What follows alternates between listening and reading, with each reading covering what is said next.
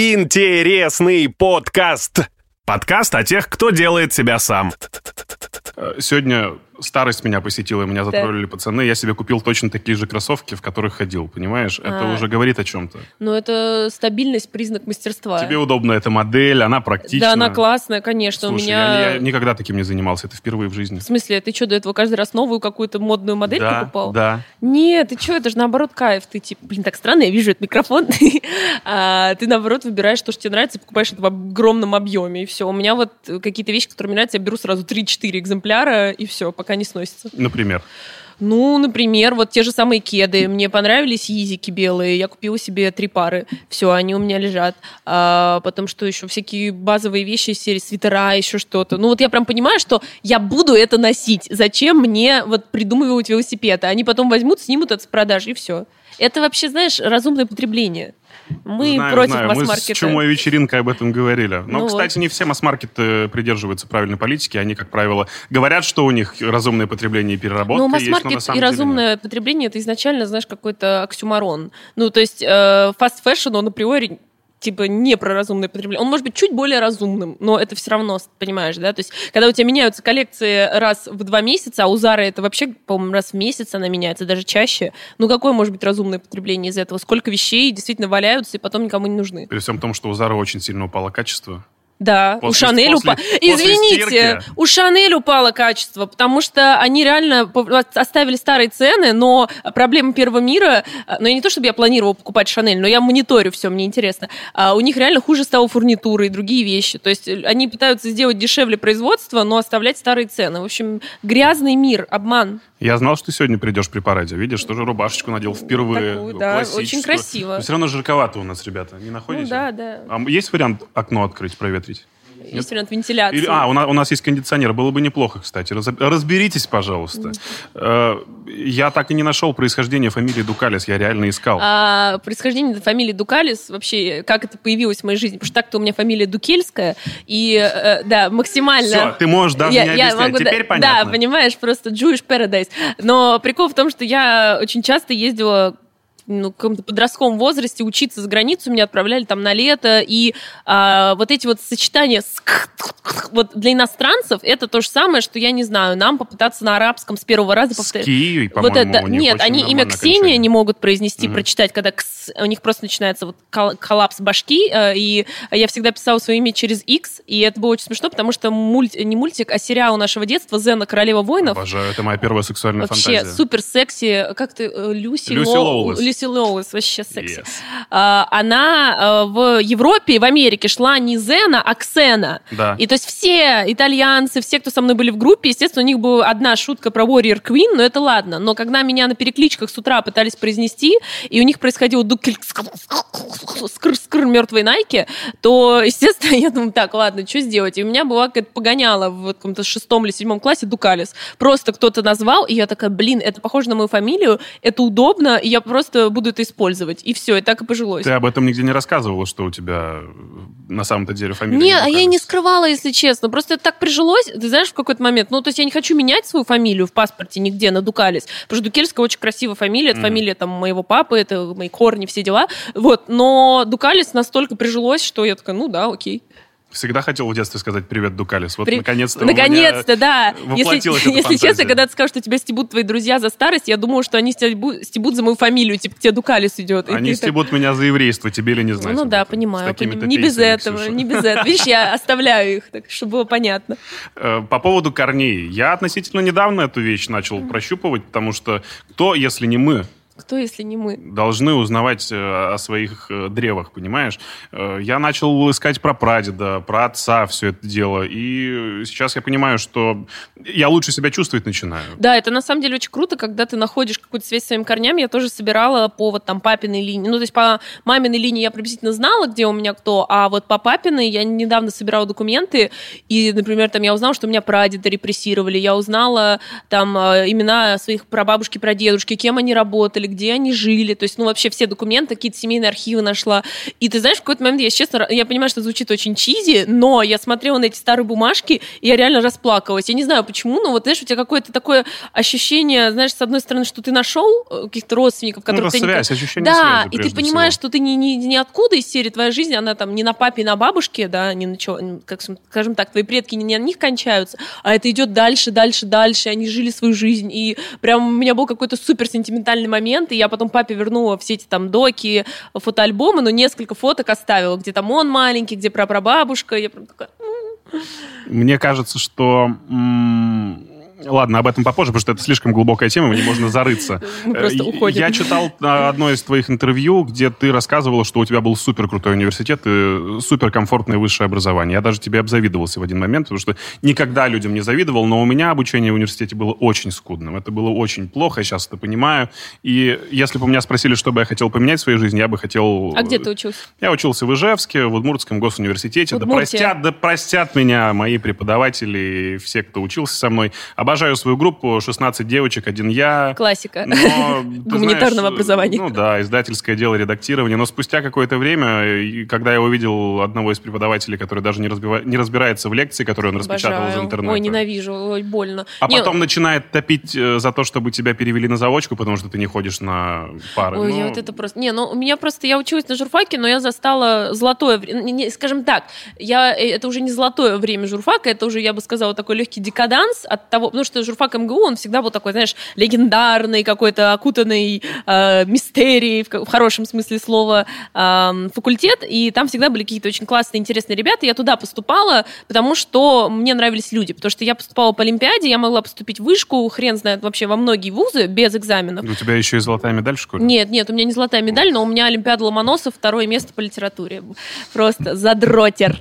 А, и брали, ну, многие вузы без э, всего, ну, понимаешь, без вступительных. Вот, я хотела все равно на журфак, потому что у меня уже в тот момент было много друзей и знакомых, которые там учились, и я знала, что это классные люди, мне хотелось с ними быть. Ну, какая-то, знаешь, комьюнити история. Да, вопрос не профессии, которую ты будешь получать, а просто людей, которые с тобой будут учиться. Ну нет, я и так, и так везде смотрела журфаки и так далее, вот эти, ну, медиа, коммуникации, но именно факультет этот, именно в МГУ, потому что там уже учились ребята, ну, понимаешь, тебе 4 года кем-то вариться, хочешь, чтобы это были какие-то прикольные, Да, приятные да, люди. да, да. Вот, и э, почему я говорю комфортное образование? Потому что э, у меня вот как раз я еще успела проскочить, когда у нас не было, как в вышке, посещаемости. Типа, если ты не был на лекции, то ты ничего не знаешь, и у тебя это влияет на твой финальный балл. У меня вот работают девочки, они э, учатся сейчас на журфаке, они говорят, мы не можем даже в офис прийти, нам надо сидеть на лекции и зарабатывать баллы. Я считаю, что это бред. А, очень многие вещи на журфаке были бредовыми. Мне кажется, в любом вузе это есть. Да, это проблема российских вузов, потому что, во-первых, некого брать на работу, и Да, преподавать сейчас, просто. сейчас не престижно, к сожалению. Вот не как в такое. Америке, например. Многие же молодые ребята специально учатся, остаются, Чтобы быть классным быть преподавателем. классным преподом. А сейчас у нас такого нету, и я думаю, что долго еще не будет. Ну да, это, знаешь, такое скорее э, как благотворительность. Если ты что-то классно знаешь, ты такой приходишь, рассказываешь в ВУЗе, но это единичная история. Потому что быть преподавателем крутым, это, знаешь, как в обществе мертвых поэтов, призвание такой вот крутой Робин Уильямс, который тебя вытаскивает. Обожаю этот фильм. Очень крутой фильм, это правда. И Филипп Сеймур Хоффман молодой, опять же. Блин, грустно. Грустненько стало. Ну вот. И эм, к чему я это все? Потому что у меня был крутой очень преподаватель по эм, античной э, литературе Корнилова, она до сих пор есть.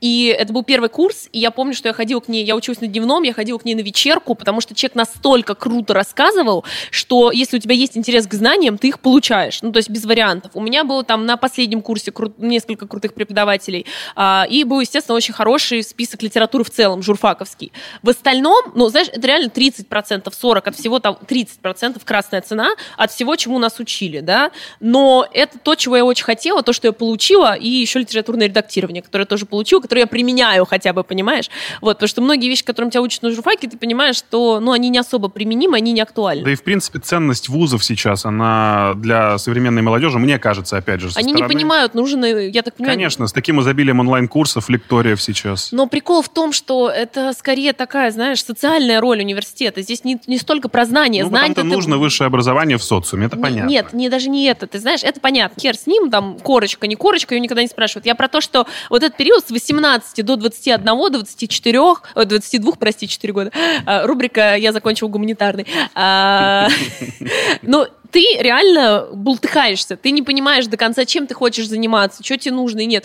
И вот честно, вот эти четыре года журфака, они мне помогли, потому что у меня все равно был какой-то лейтмотив, которого я придерживаюсь, да, вот это какая-то хорда, я такая, я заканчиваю университет, я параллельно работаю, делаю кучу всего, но я э, вот в этот момент как бы бултыхаюсь в этом буфере, который полезный. слушай, у меня точно такая же история была, я начал работать в газете, в «Комсомольской правде» уже там на втором курсе. Да, конечно. Но как раз-таки я не смог э, совмещать работу и пары. Мне приходилось забивать на пары, потому что я понимал, что сейчас в приоритете для меня деньги, ну, например, или ну, что-то конечно. еще. И из-за этого спустя два года меня выдавили на заочную. Я потом подумал, почему я сразу на заочку не поступил. Да, на самом деле тоже какая-то стигма заочки. На самом деле для многих это даже лучше. Потому что родители нам вбили в голову. Да, родители Надо такие, закончить, очка, э, красный диплом, все, чтобы было суперски и так далее. Но да. вопрос, почему внятного Вопроса ответа... нет, нет, это догма просто. Это их родители в них говорят им, что так надо. Вот это какой-то оберег, который... Это, это написано же только во вкладыше, да, с высшим образованием, что закончил очную или заочную форму. Да, вообще, я, честно, я даже не знаю, если честно, я даже не знаю, написано или нет. А знаешь, вот эти дипломы, когда ты можешь купить обложку диплома, ну, в которой ты защищаешь любого цвета, черную, красную, и все стоят с этими красными фотками, как будто у них красные дипломы. Э, вообще, жизнь в университете, все же ее так превозносят и говорят о том, что это лучшие годы твоей жизни. Слушай, ну это прикольно. Нет, вот я... Вот у меня такого не было, к сожалению. Да? Почему? Ну, потому что я, видимо, очень много ожидал, а э, результата не получил. Ну, конечно, ты начинаешь делать что-то сам, знакомиться с ребятами из других факультетов, играть, Но господи, в, прости, в КВН и О, все на свете. КВН, это ну, прикольно, конечно, КВН, это классно. А потом, когда это все заканчивается, ты думаешь, ну, и не такие уж и веселые годы. Слушай, не, у меня был, у меня был, я из тех людей, которые когда говорят, что О, ты будешь вспоминать школу, да, да, как да, лучший да, период да. своей жизни, мне хочется подойти их камбалой по лицу ударить, сказать, что вы врете. Вот школа — это тот период, который я вообще не вспоминаю. Ни одну, то есть не потому, что она была плохая, но потому, что хорошего там особо нет. То есть это ты находишься, а, каждое утро ты встаешь в хреновую рань, ты в хреновую рань реально идешь а, в какое-то потенциальное унижение, потому что даже если у тебя самая классная школа на земле, все равно там будет какая-нибудь стачка. На, на, на первый урок или пару физкультуры, а потом вонючий сидишь на всех На остальных, уроках. вот, кстати, да, тоже вопрос. Сделайте души в школах, в Нормальные. в конце концов. То есть лыжи, на лыжи нас ставят, а душ нам поставить не могут. Обожаю. Ну вот, и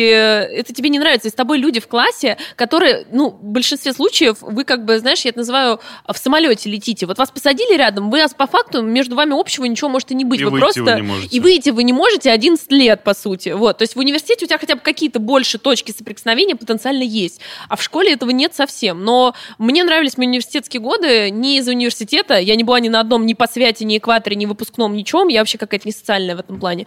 Может вот. быть, ты не пьющая просто в тот момент? Не, я бою, я пила, я пила. Все мои смешные истории про там, я не знаю, оры в такси, это, это все времен университета. Какие-то игры, когда мы там с девочками приходили в только открывшийся джипси и делали ставки, кто первый намутит бесплатно бутылку вина, и я там типа ее намучивала, куда-то убегала, выпивала ее. Ну, короче, ну такое. Вот, веселье, молодая печень, и все с ней. А... Ну, ты не выглядишь так, как человек, который пропил печень, все в порядке. Спасибо, спасибо. Моя печень... Уголь, уголь сделал Да-да-да, этот э, энтеросгель и уголь такие, да. Вот, ну, короче, у меня университетские годы ассоциируются с очень большим количеством веселья, но вне университета. Сейчас как бы я достаточно уже поспокойнее, чем тогда, но вот реально с где-то 19 до 23, ну, 22, это вот прям топ веселья был. Скажи, а ты фаталистка?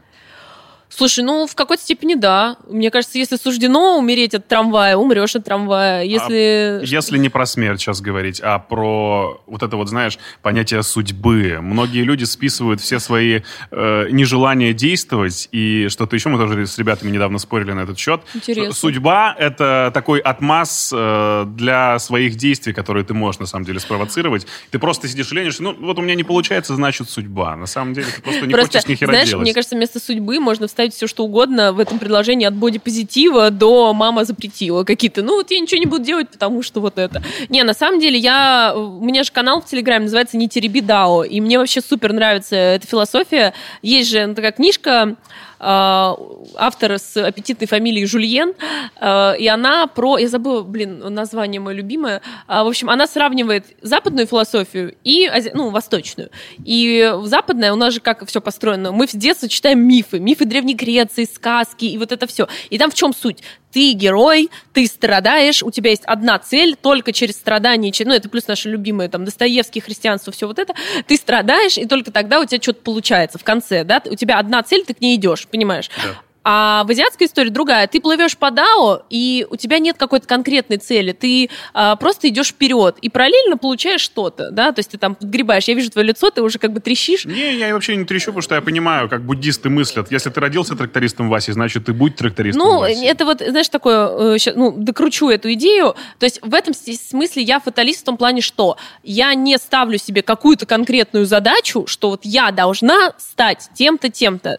А, потому что если я это сделаю, я начну концентрироваться исключительно на этом и, и начну пропускать другие возможности. Например, если бы я себе сказала, что я хочу быть самой классной СММщицей в России, например, я бы никогда не занималась музыкой, я бы никогда не занималась диджеингом, потому что это отвлекало бы меня от вот этой великой одной цели. А суть, ну, для меня кайф и суть в жизни в том, что я могу по-разному реализовываться, да, и по-разному, по-хорошему там помогать людям, влиять на них и так Но далее. это не получается распылением на разные сферы творчества. Слушай, ну, в какой-то степени, наверное, кто-то так скажет, да, например, какой-нибудь классный геолог, который всю жизнь изучал недра Земли, и сейчас там, знаешь, изучает какую-то определенную молекулу, я ему по-хорошему завидую, потому что я считаю, что это классно тоже. Но для меня опция самая хорошая с моей психикой, с моим характером и так далее, делать, как я делаю сейчас. Не загонять себя в рамки одного чего-то, а помогать себе, например, ну, ты же тоже, например, не только же этот подкаст делаешь, еще чем-то занимаешься, Я очевидно. работаю на радио еще. Ну вот, но это все равно, получается, ты же не распыляешься, ты же не говоришь, что я хочу быть самым классным ведущим на Земле и открыть Почему? свою Я- радиостанцию. Я, хочу быть самым классным ведущим, но не радиостанция, это немножечко не конечная точка. Ну вот. А э, я тебе объясню свою политику. э, партии. ради- да, ра- радио и то, что я делаю сейчас, в принципе, одно из другого вытекает.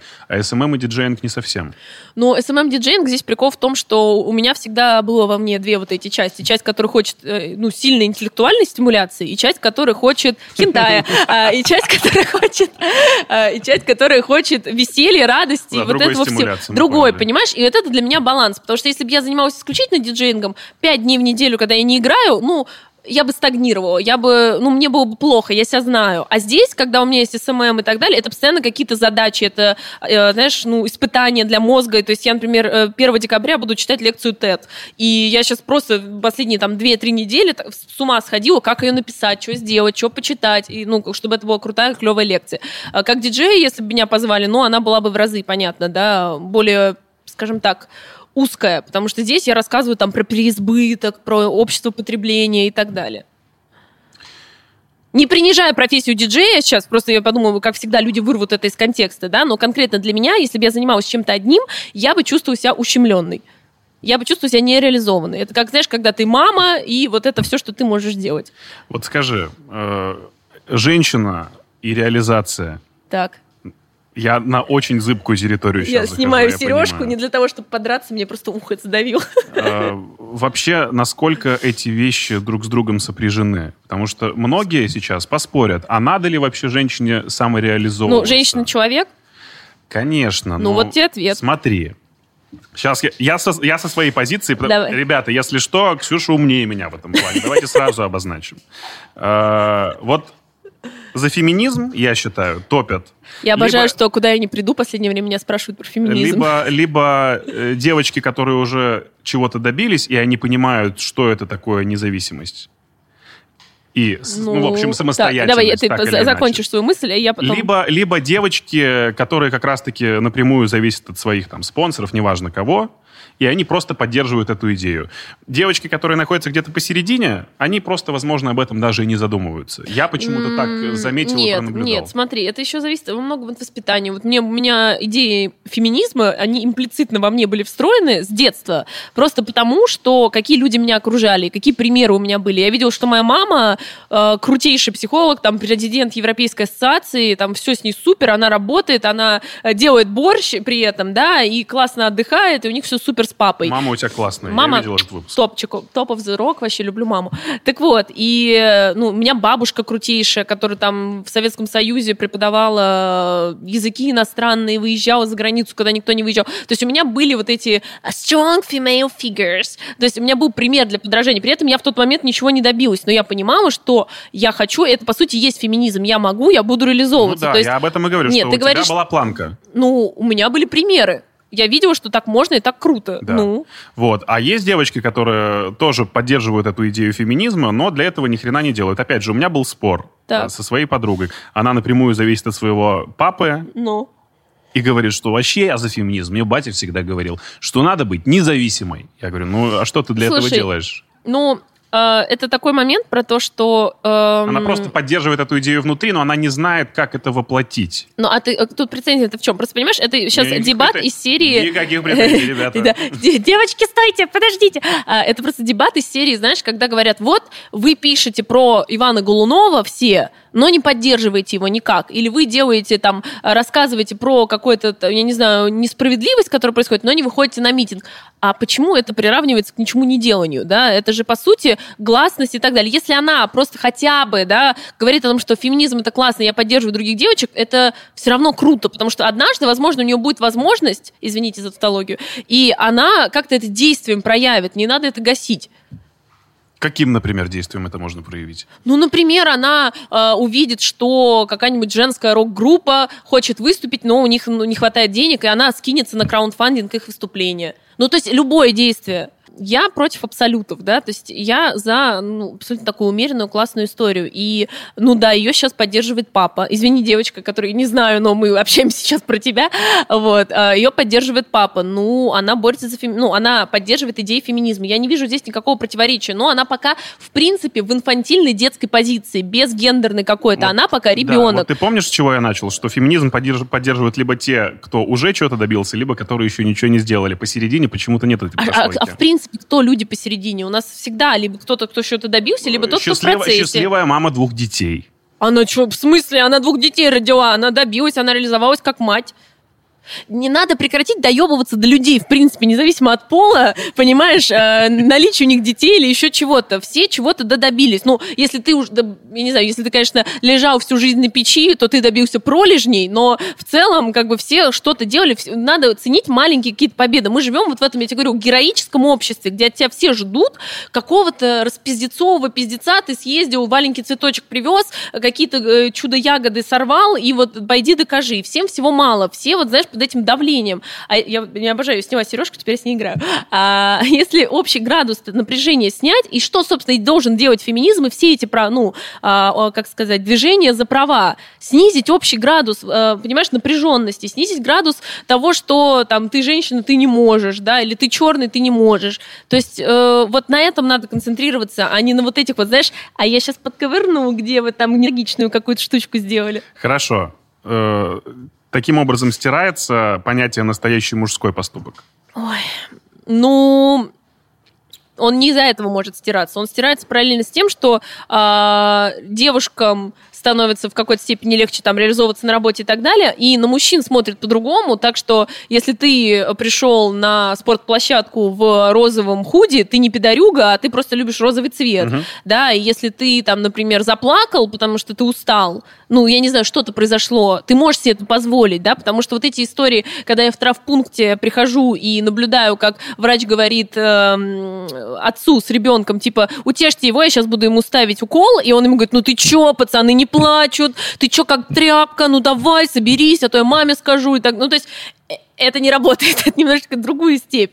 Вот, поэтому мужской поступок, ну, наверное, он просто перерастет в поступок классного человека, без разницы, там, девушки или, или парня. Ну хорошо, что для тебя такое?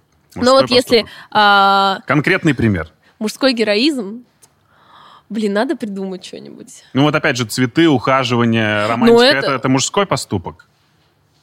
Ну, при нынешних гендерных ролях, да. Но это я, кстати, поддерживаю, мне нравится. Так, мне нравится. хорошо. Я это говорила еще на программе, то, что я за то, чтобы мне открывали двери. Я не буду говорить там, типа, нет, если человек захочет за меня заплатить, если мне приятен этот человек, да. То есть, опять же, когда мы с моим парнем куда-то ходим, не то, чтобы я бью его по руке, я говорю, в смысле, я тут подняла деньжат, и я сейчас все сделаю. Я лучше ему потом куплю какой-нибудь подарок, да, то есть, ну... Трусишки розовые, опять же. Какие-нибудь Изи. Я, я вот ему Изи купила. Ему очень понравилось. Он рад. Там прикольные запонки. Я вообще люблю подарочки делать.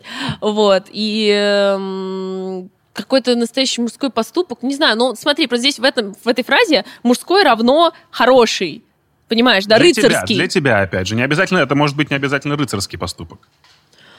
Ой, настоящий мужской поступок. Может быть, он просто каким-то образом, не, не знаю, тебе, э, тебя отблагодарил так, как тебе понравилось. Это же не рыцарский поступок. Не рыцарский поступок. Может быть, он э, перевел бабушку через дорогу. Это же обычный человеческий поступок, обычный. Не, ну смотри, о, в целом, если там, аля, ну вот а, применительно ко мне, применительно к миру, применительно к миру, если у него, а, например, партнер по бизнесу попал в какую-то проблему, а он не скрысился, а впрягся за него и поддержал, да, это хороший мужской поступок в контексте работы и так далее. В контексте меня в отношениях... Ну, это обычный человеческий поступок, Ну, опять же. да, это вот человеческий, Мгм. да. Вот. В контексте меня в отношениях не знаю. Если банально мне будет грустно и плохо, и он выслушает меня и там, знаешь, немножечко утешит, пожалеет, для меня это будет мужской поступок, потому что я буду чувствовать, что рядом со мной чел, на которого я могу положиться, вот это мужское плечо, вот, э, на которое я могу поплакать. Э, каждый интеллектуально подкованный мужчина, Так, здравствуйте. я, И зеркало такое. я вот в этом убежден, рано или поздно задает себе вопрос, смог ли он бы переспать с мужчиной. Ой, прикольная тема, давайте. Добрый день. Ребят, Правда? Что, что вы так смотрите? Конечно, правда. было? И Когда- он начинает э, проверять себя на этот предмет, смотреть э, Простату? соотве- соответствующее порно. Ого, прикольно. Простату это, кстати, очень больно. Больно? Вот мы Очень обсуждали больно. на программе. Это Секрет простаты очень это мое новое больно. любимое выражение. Да. Мне когда, кажется- Тот момент, когда ты приходишь к урологу, и тебе говорят, снимайте штаны, А на вставайте, боч- вставайте на четвереньки. На четвереньки. На четвереньки мне сказали очень больно, да, и сразу. тебе двумя пальцами начинают активно массировать простату, для того, чтобы вышел секрет. Секрет, да. Гарри Поттер и секрет простаты. Моя любимая неизданная книжка. Э, Вот, но э, я начал про порно, закончил простатой, да. Ну, я вижу твой настрой сегодня. Он заметен издалека. Вот, э, как это происходит у девочек? Э, Почему-то... Почему, почему-то всегда, э, я, вспоминаю наши юные годы, для девочек ничего не стоило просто поцеловаться в клубе, там, в 17 лет, э, выпивши бокальчик пива, и все там радовались, о, девочки целуются, смотрите, они сиськи друг другу показывают. Э, Хочется, знаешь, э, рубрика «Пат- «Патриархат и капитализм». А, Просто в нашем чудесном обществе а, стигма гораздо больше стоит на гомосексуальных парах, чем ну, на девочках-лесбиянках. То есть почему-то так вышло, что... Почему-то. А, Посмотреть на девочек, которые сосутся, это нормально. Если парни вдруг, то надо им прописать, потому что это угроза нашей маскулинности, как так можно. И к девочкам чаще всего еще несерьезно относятся, типа, ну, это все пройдет, это-то что, как бы, не знаю, может быть, из-за самого акта пенетрации, что он у мужчин такой все-таки ядреный, Да. а у нас... Это, это акт овладевания. Овладевание, да. Ну, Это вот, кстати, хорошая штука была. Мне понравилась тезис Долгополова про то, что у нас действительно весь язык, он про вот это доминирование. Взять, отъебать, сделать. Ну, понимаешь, да? То есть это не про Ну, занятие. это какая-то трофейность Трофейность, получается, да, да, да, вот. И поэтому а у женщин, в принципе, ну, получается, женский секс, он не про это. Он не про кто кого отпидорил и что с этим произошло дальше, да. А мужской изначально в массовом сознании вот так выглядит. Поэтому у нас такой страх геев ни в коем случае, господи, мою несчастную мускулинность. Говорит ли это о том, что мужчины в подавляющем своем большинстве не уверены в себе? Ой, а, мне кажется, они... Вы. Вы. Они существуют. Они существуют. Мне кажется, вам тяжело в том плане, что у вас есть вот эти установки старые, которые от родителей, от общества, ну, понятно, в котором вы росли изначально, да, что вот это нельзя, э, и вот есть такие строгие армейские практически э, рамки того, как можно себя вести, а есть вот этот поверье, повет, э, как сказать, западное поветрие, которое приносит свои либеральные ценности, и происходит конфликт, когда ты не понимаешь, да, к чему. Мы сейчас живем в переходное время, по факту-то, да, у нас а, старые ценности отмирают, новые вообще не устаканились. Ну, мы сами этот переходик-то и строим, хочу Да, вот и мы как бы должны, понимаешь, вот, вот это вот, э, как говорится, с одной стороны пики, а с другой стороны кое-что еще. Вот, и ты как бы смотришь и пытаешься между этого всего аккуратненько лавировать в светлое будущее. А, да, действительно, мне кажется, многим пацанам тяжело, они чувствуют себя... Чем самое, знаешь, что дебильное, они могут даже не осознавать этой проблемы, да, пока какой-то лучшей жизни не увидят. Вот я говорю, извините, что я опять ссылаюсь на Долгополова, но просто он парень, и он от- про это открыто рассказал, и люди смогут это посмотреть, если что, да. Он говорит про то, что э, действительно я там занимался боксом и так далее, потому что другой жизни, другой альтерна- альтернативы не было в моей голове. А потом я открыл там для себя а чтение книг или еще что-то, понял, что есть другая реальность, и я хочу жить в ней. Вот здесь вопрос того, чтобы люди видели другую реальность. У меня вот, например, вообще, знаешь, э, есть такая мечта, поделюсь с вами. Давай. Вот, а, у меня много есть разных мечт, но у меня вот была мечта, что если я стану когда-нибудь очень богатой и классной, я сделаю фонд И этот фонд будет заниматься тем, что он будет находить детей, ну, талантливых или по какому-то принципу, ну, не талантливых, не знаю, по какому-то принципу отбирать детей со всей России и увозить их, там, допустим, на две недели по Европе кататься и смотреть, как люди живут в маленьких городах и так далее в Европе. Э, не чтобы им стало очень грустно, но чтобы они поняли, что есть, ну, вообще другая жизнь за пределами, потому что э, моя скромная аналитика была такая, что я когда смотрела, когда у нас происходят, ну, все какие-то революции, ой, обожаю все, у нас YouTube уже просто шажжет, я боюсь, э, все революции, какие-то смены, они часто происходили после войн, когда люди выезжали из России и смотрели, как люди живут в других странах. Потом они с этими знаниями возвращались, и это все бродило. И вот у меня есть ощущение, возможно, оно ложное, поэтому я говорю, что это всего лишь мечта и моя какая-то иллюзия, возможно, а, что если бы больше молодого поколения видела, да, что происходит не только через интернет, хотя, слава богу, есть интернет, и они, в принципе, впитывают это оттуда, но и своими глазами понимали, у них были бы стремления еще какие-то, знаешь, еще больше амбиций.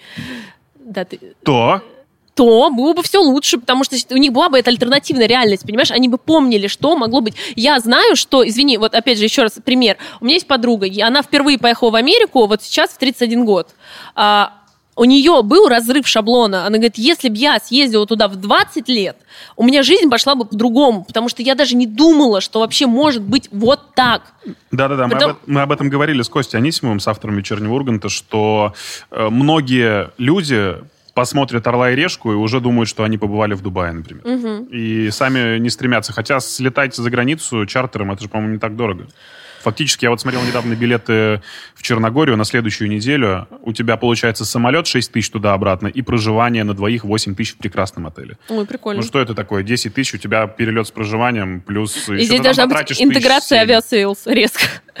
Ну, то есть я понимаю, что это, наверное, чуть-чуть инфантильно, то, что я говорю, но вот это, естественно, можно дорабатывать, но в процессе какой-то мечты и так далее. Ой, спасибо.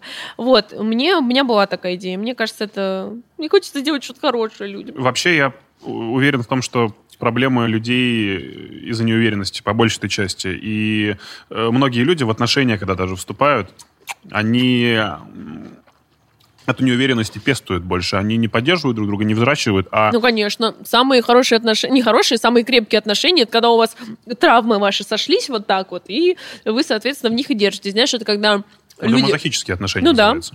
да, да, когда... Видишь, как а, там, например, а, жена орет на мужа на людях, и думаешь, жалеешь его, но они вместе и они вместе не просто так. Я недавно видел такую историю, когда... Да? да она, они все время одергивают такие жены своих мужей, что он не туда просто идет. Куда ты пошел? Он а это замена... Ж... Мам... Ну, мама. Он просто взял себе маму. И все. И ему ведь это нравится. Ну, и он в этих отношениях, не знаю, насколько он действительно до конца счастлив, но пока это, скажем так, проблемка, травма и так далее не будет проработана, он будет в этих отношениях. Иногда это всю жизнь длится. Я почему-то От... думаю, что э, наоборот как раз сила не в двух э, психотипах и неуверенных людях, а как раз-таки в двух сильных и независимых личностях. Так которые... это сила, да, я тебе не говорю, я просто имею в виду... В чем здесь сила? Нет, сила в том, что... Нет, сила как раз в том, в чем ты говоришь. Я говорю просто про крепкость с той точки зрения, что это токсичные отношения, но они держатся, понимаешь? По-твоему, токсичные отношения равно продолжительные отношения? Очень часто. Очень часто люди, э, слушай, периодически пары живут вместе по 20 лет, просто ебят друг другу мозги, понимаешь? На этом топливе ненависти они пролетают очень далеко. Потом еще детей рожают, чтобы этот брак склеить. И все. Я Про, не говорю, что это хорошо. Да, абсолютно. Это не говорю, что это хорошо. Ты что, упаси господи, хорошо. Это как раз у вас два классных независимых э, человека, которые, знаешь, есть тест. Очень его люблю. Три варианта э, предложения, там, руки и сердце. А, ой, сейчас, можно я его даже найду, просто чтобы да, проци- чтобы процитировать. Дать ссылку, и как он называется, чтобы да, люди сами прошли. Процити... Не, ну я его прямо сейчас э, скажу. Вот, какое из трех объяснений любви тебе нравится больше всего? Итак, ну, представь, что ты девушка. Ну, или, я не знаю, я скажу, женись вместо с удовольствием, замуж. С удовольствием Наконец-то представь. Я люблю тебя, я без тебя пропаду. Узнав тебя, я понял, что поняла, что мир прекрасен. Ты озарил мою темную душу. Женись на мне. Первый вариант. Второй вариант. Я тебя люблю, я тебе звезды с неба достану, будешь как сыр в масле кататься, выходи за меня, женись на мне. Угу. Осыпает цветами, подарками, вот этим так. всем, кайфово живешь. А, третий вариант. Я тебя люблю, давай тянуть лямку жизни вместе и поддерживать друг друга. Выходи за меня замуж, ну, женись на мне. Да, мне третий вариант больше Третий вариант самый нормальный. Третий вариант – это самый здоровый вариант. К сожалению, когда ты это ну, читаешь девочкам, чаще всего у тебя, ну, как бы либо первый, либо второй. И прикол в том, что первый вариант, когда это алкоголик, потому что он жить без тебя не может. То есть это человек потенциально зависимый от тебя, но у нас многие находятся в состоянии вот этой мамы-спасательницы, понимаешь, есть вот эта женщина-спасатель, я все спасу на работе, Который, все сделаю. все время ты будешь обещать, что скоро завяжешь. Да, да, да, вот, то есть она героиня, вот. А второй вариант это, соответственно, тиран, потому что он тебя будет одаривать, он тебе будет все делать, но он будет взрослым, ты будешь ребенком, и он будет тебя контролировать. Это золотая клетка. Ну, Кстати, интересная тема про женитьбу. Всегда ли это финальная точка в отношениях? В смысле, Что мне финальная точка в отношениях это гроб. Нет, это финальная точка. Это, это слишком э, фа- фаталистично, опять же. Но э, когда мужчина любит, я слышал такую фразу, то он всегда женится. Нет, когда мужчина любит, и это важно для женщины, мужчина всегда женится. А, э, по-твоему, не может быть важно для мужчины женитьба?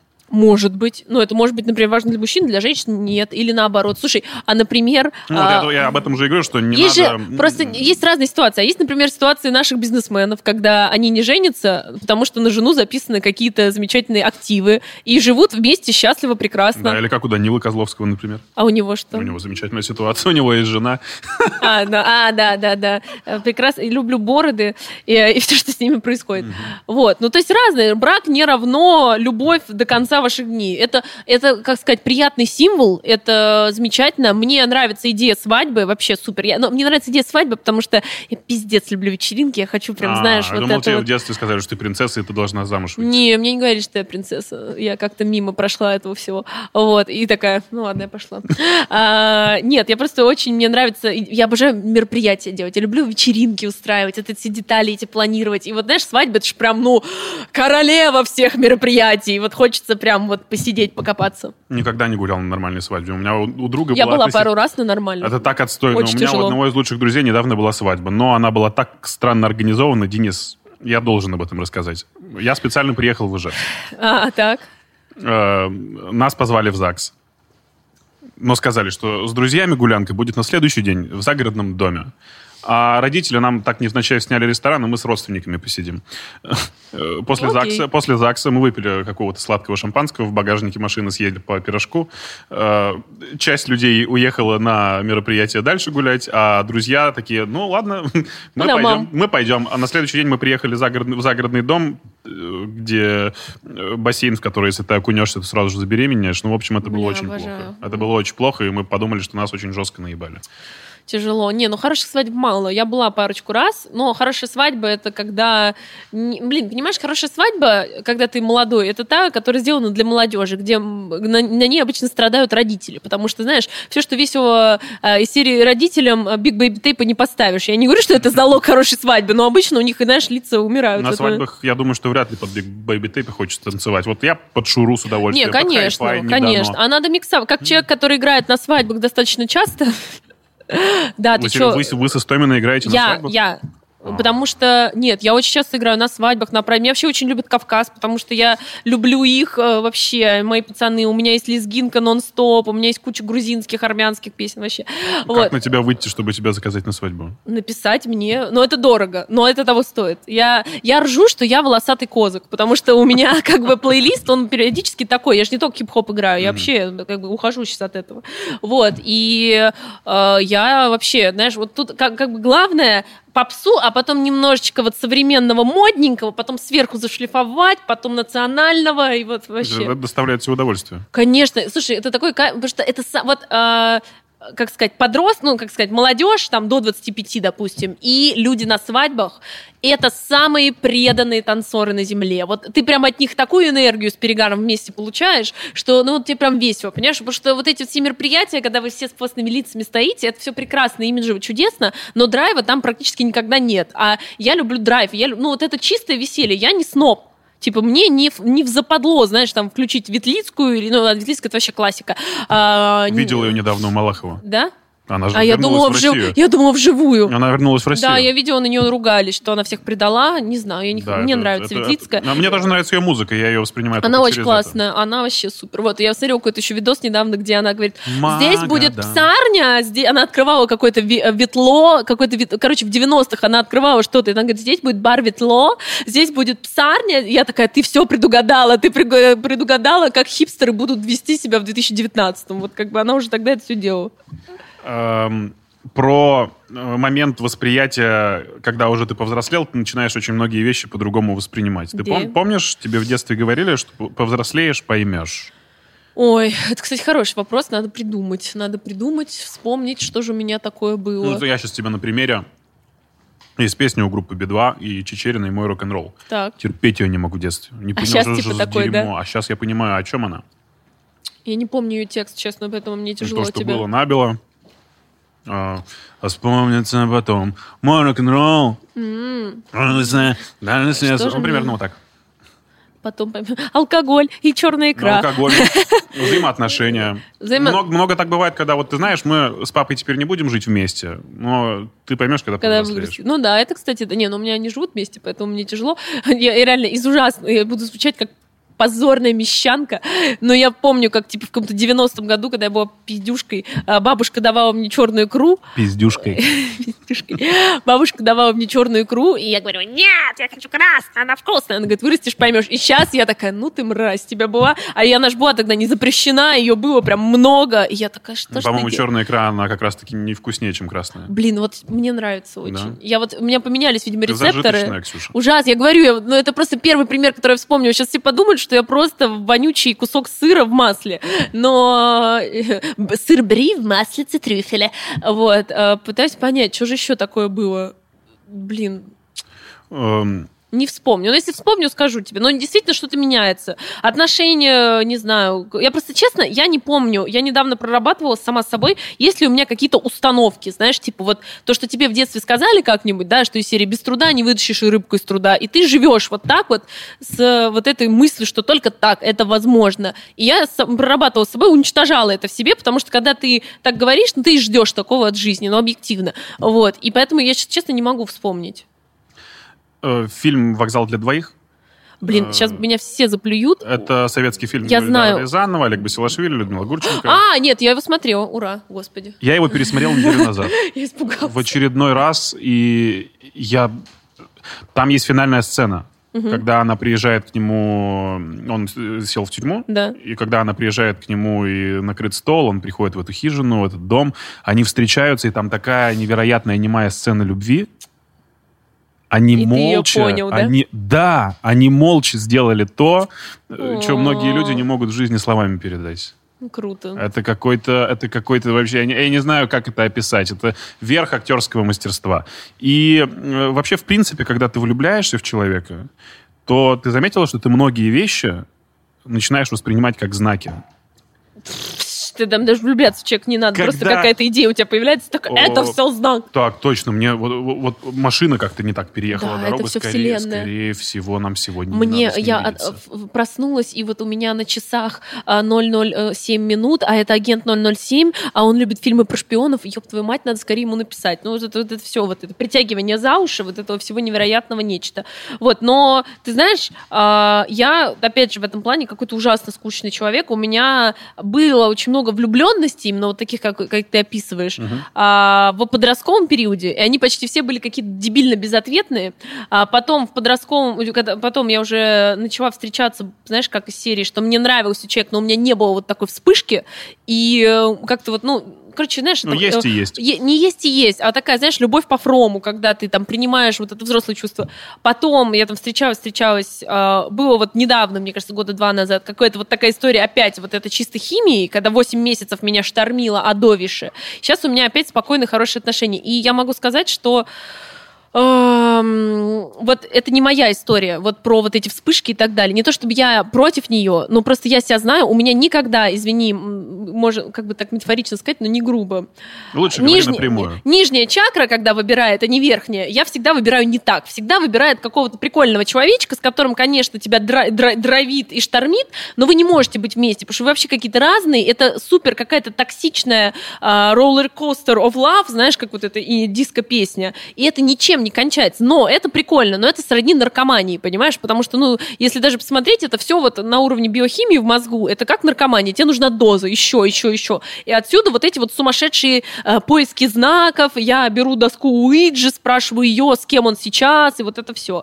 Поэтому я, честно, э, любя себя, стараюсь такого избегать. По-моему, честнее сразу сказать в начале взаимоотношений, неважно, сексуальных или каких-то романтичных, что вы хотите друг это, от друга. Слушай, это крутая штука на словах, но по моему опыту Да, и по моему это не работает. это не работает. Вот потому что у меня было такое, мне с иностранцами такое было несколько раз, когда они такие, что ты хочешь, а вот что я хочу, чаще всего кончается тем, что я, например, не договариваю, что я хочу, потому что боюсь, что человек испугается, а человек говорит очень мало, а потом в итоге влюбляю, ну, знаешь, типа, наоборот, к тебе при, как, начинает хотеть от тебя большего, потому что он к тебе уже попривык. И, не, ну, и как бы даже если вы хотите быть честными, вы не можете полностью прогнозировать это. Но если ты действительно честен с самим собой прежде всего, и вначале Ну, говоришь знаешь, все полностью. надо У меня, уметь. короче, Не у меня все был так такой умеют. опыт относительно недавно. Я сказал, что ты знаешь, серьезного не будет.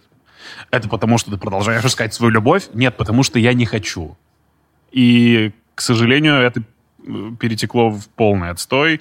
В итоге человек все равно начинает спрашивать тебя, начинает говорить, почему ты не пишешь, не звонишь, потому что я тебе сразу сказал, что я не ну буду писать понимаешь, и звонить. это да, это такая хрень, как ну, лучше, наверное, тогда как-то это обрубать, что ли, более честно, да, и говорить, слушай, понимаю, что это не работает. Просто вот у меня эти 8 месяцев было какой-то кол- к- колобардюшки, а, потому что человек не был в состоянии вербализировать нормально, что у нас вообще происходит. Потому что я думала, что мы двигаемся в одну сторону, он думал, что мы никуда не двигаемся, понимаешь? И не смог никто это объяснить. И там еще какие-то, знаешь, избегания друг друга, уход от диалога. И в итоге ты сидишь на вот это, знаешь, как какой-то жизнь пи. Сидишь вроде с тигром, вроде не с тигром, тебя штормит, и ничего не понятно.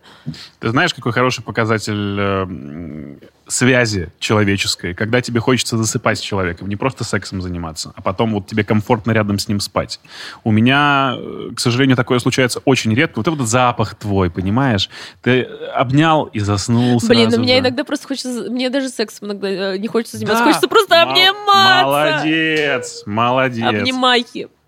И- Обнимашки и лучше. Это, это, по-моему, залог вообще су- супер качественного э, взаимоотношения человека и человека. Да, мне вообще кажется, это будет смешно звучать от меня, от человека, который ведет программу про секс, но секс переоценен. То есть а, он переоценен в том плане, что люди считают, что только он, если вот он хороший, то у вас будут хорошие отношения, и он должен быть регулярным, Да, это его ку- должно это быть культ, много. это культ да, нифига. навязанный. Ну, то есть, типа, у каждой пары у нее все по-разному, и все. И прекратите психовать, просто мне периодически пишут, мы занимаемся сексом там, типа, два раза в месяц, и что делать? Мне, ка-» ну, то есть, если для тебя это проблема, для тебя конкретно, потому что тебе физически хочется трахаться больше, ну, тогда вам надо поговорить. А если тебе не хочется, и ты просто думаешь о том, что, наверное, надо заниматься больше, для кого, наверное? либо Кто тебе либо это он сказал? втихушку порнушку Да, смотрит просто дрочит. да, вообще дрочит там под одеялом, пока ты спишь, пиздец, пиздец.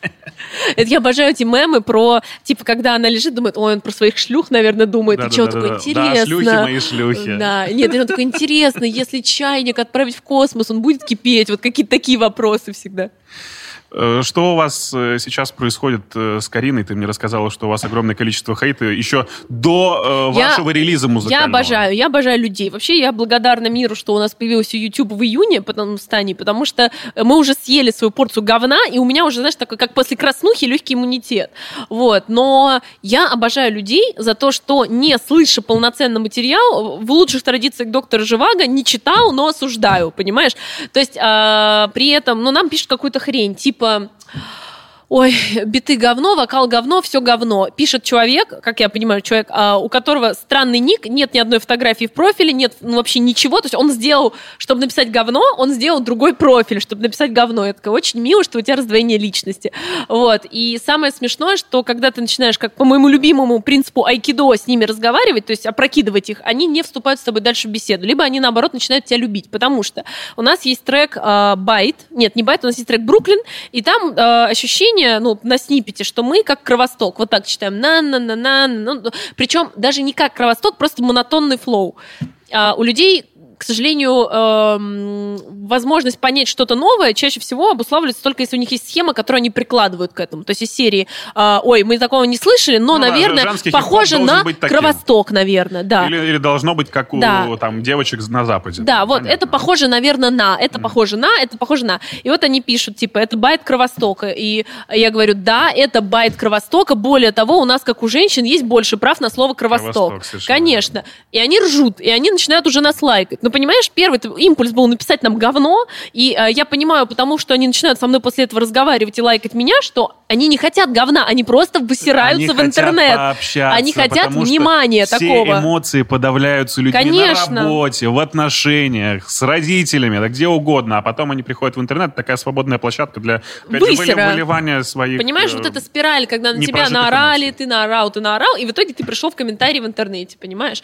Вот, ну и на самом деле много его, но я спокойно отношусь, потому что мы с тобой, опять же, это хорошо обсудили, что есть плохие комменты, а есть хорошие комменты. И круто, когда есть и те, и те, Да. потому что если было бы все говно, ну, наверное, было бы грустно, но все равно я считаю, что у меня девиз такой, никто ничего не поймет, что ты делаешь, главное, чтобы перед собой стыдно не было. Вот как бы во в творчестве такой должен быть, наверное, ну, скажем так, девиз. Потому что силентиум, что у тебя внутри, когда словами начинаешь вы, вы- как-то выявлять, это непонятно, это уже не то. Вот. И э, если нам не стыдно, а нам не стыдно, то значит все будет хорошо. В итоге это хип-хоп. Это хип-хоп, но тут надо понять один момент, что сейчас, в принципе, музыка, ну, я люблю эту шутку про миллениалы убили жанры, но это реально так, знаешь, Билли Айлиш послушаешь, там у нее на одном альбоме ощущение, что и рок, и поп, и еще чего-то. все к этому идут, к такой мульти Конечно, конечно, ну, тут как бы стриминг и... э, Скриптонит и группа Скриптонит. да, Пожалуйста. вот. И у нас есть треки, которые, ну, с точки зрения подачи а, текста, это чаще всего читка, да. Но у нас есть, например, трек «Только не со мной», где там вокально-лиричный, я пою, Карина так более спокойно читает и так далее. То есть, ну, как бы, как ближе, вс- это альтернативный хип-хоп, вот так мы это вообще определили. Ну, для там, а, соответственно, Apple Music и так далее. Это альтернативный хип-хоп. И ждать это 6 декабря. 6 декабря, 6 декабря. Э, Скажи, пожалуйста, у тебя есть такое дальнейшее видение себя там, через пять лет? Как бы это банально сейчас не звучало, но тем не менее, наверняка же ты мыслишь, возвращаясь к цели, к которой ты там узконаправленно идешь. Все равно же ты хочешь э, постичь какие-то новые профессии. Ты, может быть, хочешь чему-то научиться, языку. Слушай, я думаю, что, во-первых, конечно, хотелось бы, чтобы агентство разрослось, стало там у нас было больше... кол- Ну, это, знаешь, такая глобальная большая цель, понятно, разрослось. А хотелось бы, чтобы а, с точки зрения музыки мы там тоже подросли, например, сделали свой лейбл. Это вообще мечта-мечта, потому что для Карины это мечта с точки зрения музыки, для меня это мечта с точки зрения бизнеса, потому что я такая... как- мои пейсы любят бизнесы. Вот. А, еще я хотела бы, возможно, получить еще одно образование, либо там какое-нибудь музыкальное, либо поехать на какую-то стажировку. Ну, короче, очень хочу, я не могу. Я поняла, что я скучаю по образованию. Я сейчас регулярно получаю знания, но я получаю их из книжек. А у меня, ну, вот какой-то невротический мозг, который, если нету каких-то новых знаний, чего-то еще, я прям, ну, мне плохо, я не могу. Мне хочется вот знать что-то новое, вот. И точно получить какое-нибудь образование. Эм, детей как-то я особо не планирую, ну, там, ладно. Ну, получится и получится. Получится и получится, не получится, не знаю. Вот. э, Просто я знаю, что это видео будет смотреть мой парень, я такая, все будет нормально, мы с тобой подумаем, обсудим. После Вот. того, как мы с ней смотрели хентай, чего? Да, подумай, подумай, блин, вообще. Мне дома, мне, мне сделают это, та Да ладно, я шучу. А, что еще, что еще, что еще? Сделать курсы крутые с моей подругой Юлей э, по как раз soft skills и э, их развивать, и как-то обучающее направление туда уходить.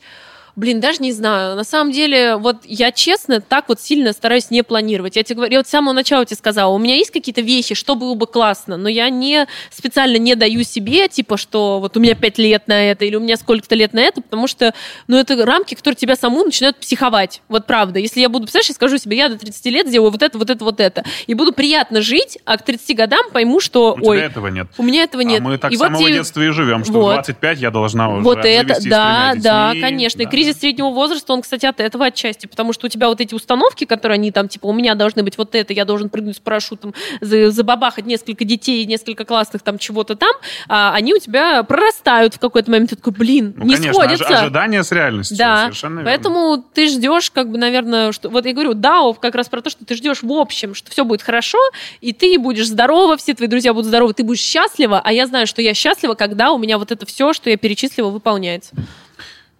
И час общения пролетел. Вау! Это было супер. Ксюша, это это было было супер. любовь. Спасибо тебе это было... Муа. Спасибо, Успехов, спасибо. пусть все получится. Спасибо. Пока. А, Ура. Ой, хорошо. Интересный подкаст. Интересный подкаст.